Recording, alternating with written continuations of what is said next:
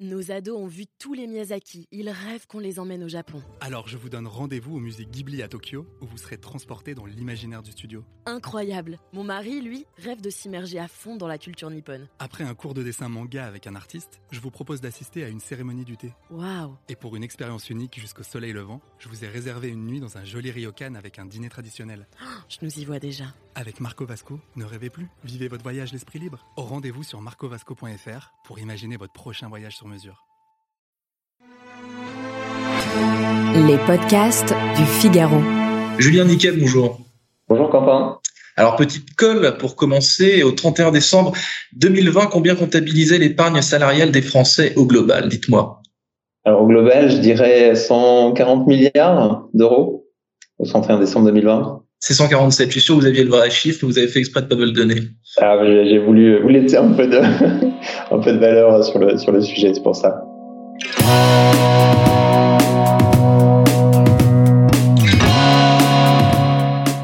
Bonjour à tous et bienvenue au Talk Décideur du Figaro en visio avec aujourd'hui sur mon écran et par conséquent aussi euh, sur le vôtre Julien Niquet, président et cofondateur d'Epsor il y a presque cinq ans. Epsor dont l'objectif est de dépoussiérer le monde de l'épargne salariale et de l'épargne retraite. Ça veut dire quoi concrètement dépoussiérer? Qu'est-ce que comment est-ce qu'on dépoussière euh, ce genre de choses qui sont un petit peu euh, pardon mais qui ne sont pas très imagées? Euh, l'épargne salariale, l'épargne retraite, c'est pas pas une illustration très claire. C'est une excellente question, Quentin. Euh, effectivement, dépoussiérer, euh, c'est plus facile quand on parle d'objets. En fait, sur l'épargne salariale et l'épargne retraite, notre conviction de départ, c'est que pour la majorité des, des, Français qui en bénéficient, c'est un peu du chinois. C'est un peu compliqué pour eux de comprendre forcément euh, comment euh, placer une prime. ils font appel à leurs voisins de bureau ou en discuter à la machine à café. Ils sont souvent un peu perdus face à ces sujets. C'est des, des, produits qui peuvent paraître un peu opaques. Et donc, nous, on vient c'est des, produits opaques sur lesquels on n'a pas d'interlocuteur direct. Hein. C'est ça que vous êtes en train de me dire. En fait, on a effectivement assez peu de conseils qui peuvent être apportés. En fait, c'est notre entreprise qui, euh, enfin, votre entreprise va vous donner accès euh, à un prestataire, mais souvent ce prestataire euh, est là pour recueillir un choix, mais pas forcément pour vous accompagner. Et nous, on vient accompagner le collaborateur dans ses choix de placement, l'orienter, lui expliquer, lui apporter un maximum de pédagogie et de conseils sur mesure pour lui permettre d'y voir plus clair sur ce sur quoi investir et surtout lui faire comprendre dans quoi il investit concrètement. Julien Niquet, vous avez passé dix ans, euh, je crois, quasiment à la Société Générale. J'imagine que c'est pas totalement euh, anodin dans ce choix de de, de, carrière et de, du coup de d'enchaîner sur de l'entrepreneuriat. Qu'est-ce qui s'est passé à la Société Générale? Est-ce que concrètement c'est là que vous avez vu un peu le le, le, ce monde un petit peu euh, un petit peu euh, pas en fumée, mais disons opaque, vous l'avez dit, de, de, de, de l'épargne salariale et de l'épargne retraite? Alors c'est pas forcément là-bas que je l'ai vu. Moi, je l'ai chez Société Générale, je l'ai vécu en tant qu'utilisateur finalement. J'avais de l'épargne salariale, de l'épargne retraite. Mon épargne retraite, pour être honnête, je ne savais même pas que j'en bénéficiais, comme ça peut parfois être le cas sur ce qu'on appelle des, des articles 83, des produits qui sont assez euh, assez complexes pour les pour les collaborateurs. Donc je savais même pas que j'en bénéficiais, mais j'étais plutôt en tant qu'utilisateur. Moi, j'avais travaillé dans un endroit où, où j'ai découvert beaucoup, euh, enfin, de nombreux métiers, de nombreux services financiers mais je n'étais pas forcément sur ce métier-là de façon de façon spécifique. En revanche, j'avais euh, une folle envie d'entreprendre et donc euh, j'ai eu envie de envie de la. Quand vous avez lancé euh, Epsor, est-ce que vous vous êtes heurté euh, à des, problèmes spécifiques? Parce que l'épargne salariale, euh, l'épargne retraite, ça concerne énormément de monde, énormément d'acteurs. Donc généralement, quand on arrive sur ce marché-là et qu'on veut innover, qu'on veut dépoussiérer, justement, ça peut plaire aux utilisateurs, vous l'avez dit, mais pas forcément à d'autres. Qu'est-ce que vous, qu'est-ce qui s'est passé il y a cinq ans quand vous avez proposé votre votre service? En fait, pour pouvoir le proposer, notre principale barrière, hein, il faut trouver des clients, c'est sûr, mais il faut aussi euh, avoir un produit, avoir un service. Et en fait, on est sur un métier qui est évidemment euh, très très très très concentré avec euh, quelques acteurs bancaires, assureurs.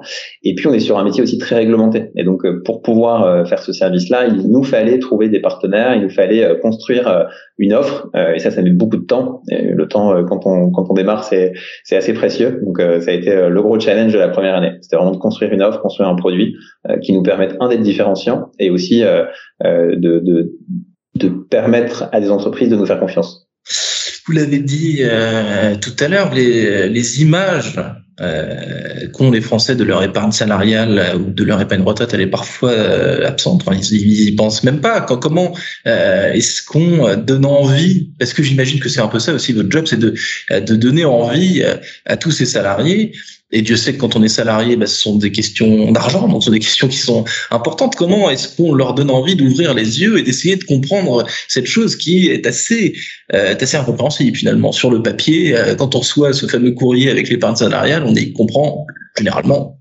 rien en fait. Oui, ouais. Euh, donner l'envie, c'est, vraiment le cœur de ce qu'on cherche à faire, que ce soit vis-à-vis des entreprises ou, euh, ou aussi vis-à-vis des salariés. C'est euh, et pour donner envie, c'est très simple en fait. Il suffit un de, de, déjà de faire ce constat-là, de, bien comprendre que les gens ne comprennent pas très bien ces sujets-là, et ensuite en fonction des typologies de, de personnalité et d'épargnants, de, les amener vers ce sujet-là euh, par des moyens plus ou moins euh, euh, directs. C'est-à-dire qu'il y a des gens qui sont experts dans, ces sujets, qui ont besoin de, sujets, de réponses techniques. Ça, c'est la majorité des salariés. La majorité ne comprennent pas. Et donc, il faut leur amener de la pédagogie, leur donner l'envie d'avoir envie. On a souvent l'habitude de, de, citer ces mots-là. Et, et, ça met du temps. c'est de la communication. C'est et aussi des moyens détournés. C'est de parler de la retraite de façon assez différente des acteurs traditionnels du Johnny Hallyday dans l'épargne salariale, c'est joli, bravo Julien, Julien Niquet.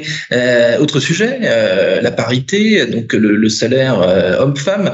Est-ce que en termes d'épargne, les hommes et les femmes sont, sont égaux? Qu'est-ce que vous observez vous, à ce niveau-là?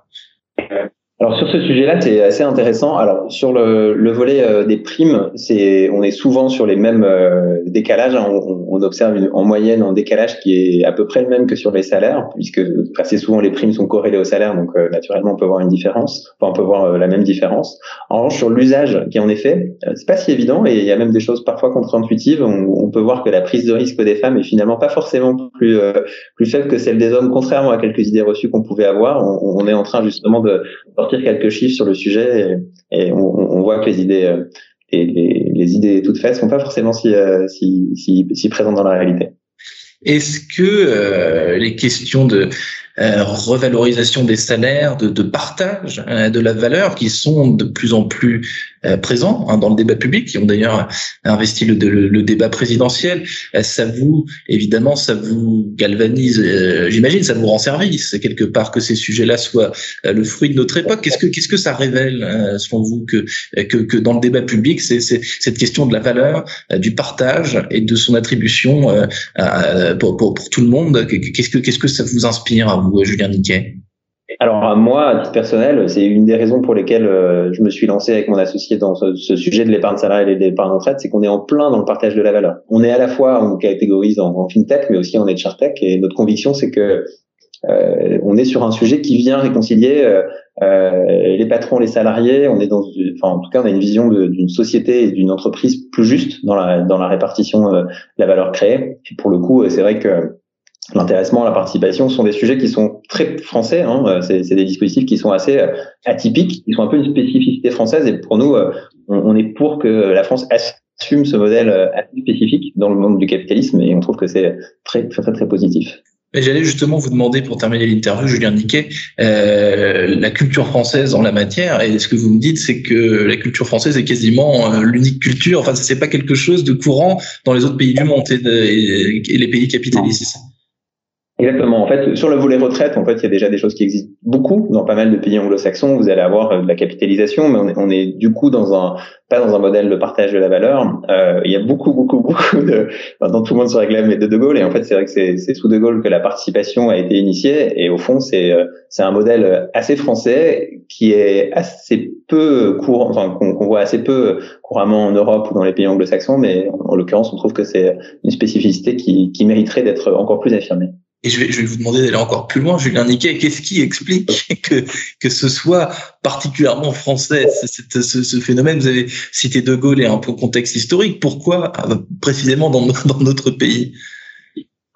Euh, pourquoi? Je pense qu'on a un modèle social qui est assez unique au fond euh, et qui a inspiré pas mal d'autres pays parfois, mais la sécurité sociale est un modèle euh, aussi assez assez particulier. Et je pense que c'est bien d'assumer d'assumer ces, ces, ces, différences dans son dans son modèle social. Je pense que ça en fait partie. Mais... C'est un premier argument. Merci Julien Niquet, président et cofondateur d'Epsor. Donc il y a presque cinq ans. Donc merci infiniment d'avoir répondu à mes questions pour le talk décideur du Figaro. Je vous souhaite une excellente fin de journée. Merci beaucoup Quentin. Au revoir.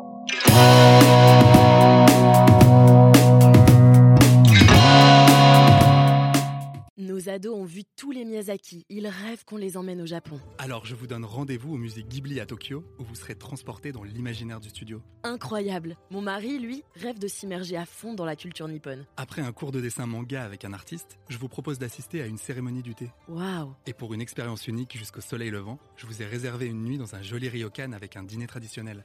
Je nous y vois déjà. Avec Marco Vasco, ne rêvez plus, vivez votre voyage l'esprit libre. Au rendez-vous sur marcovasco.fr pour imaginer votre prochain voyage sur mesure.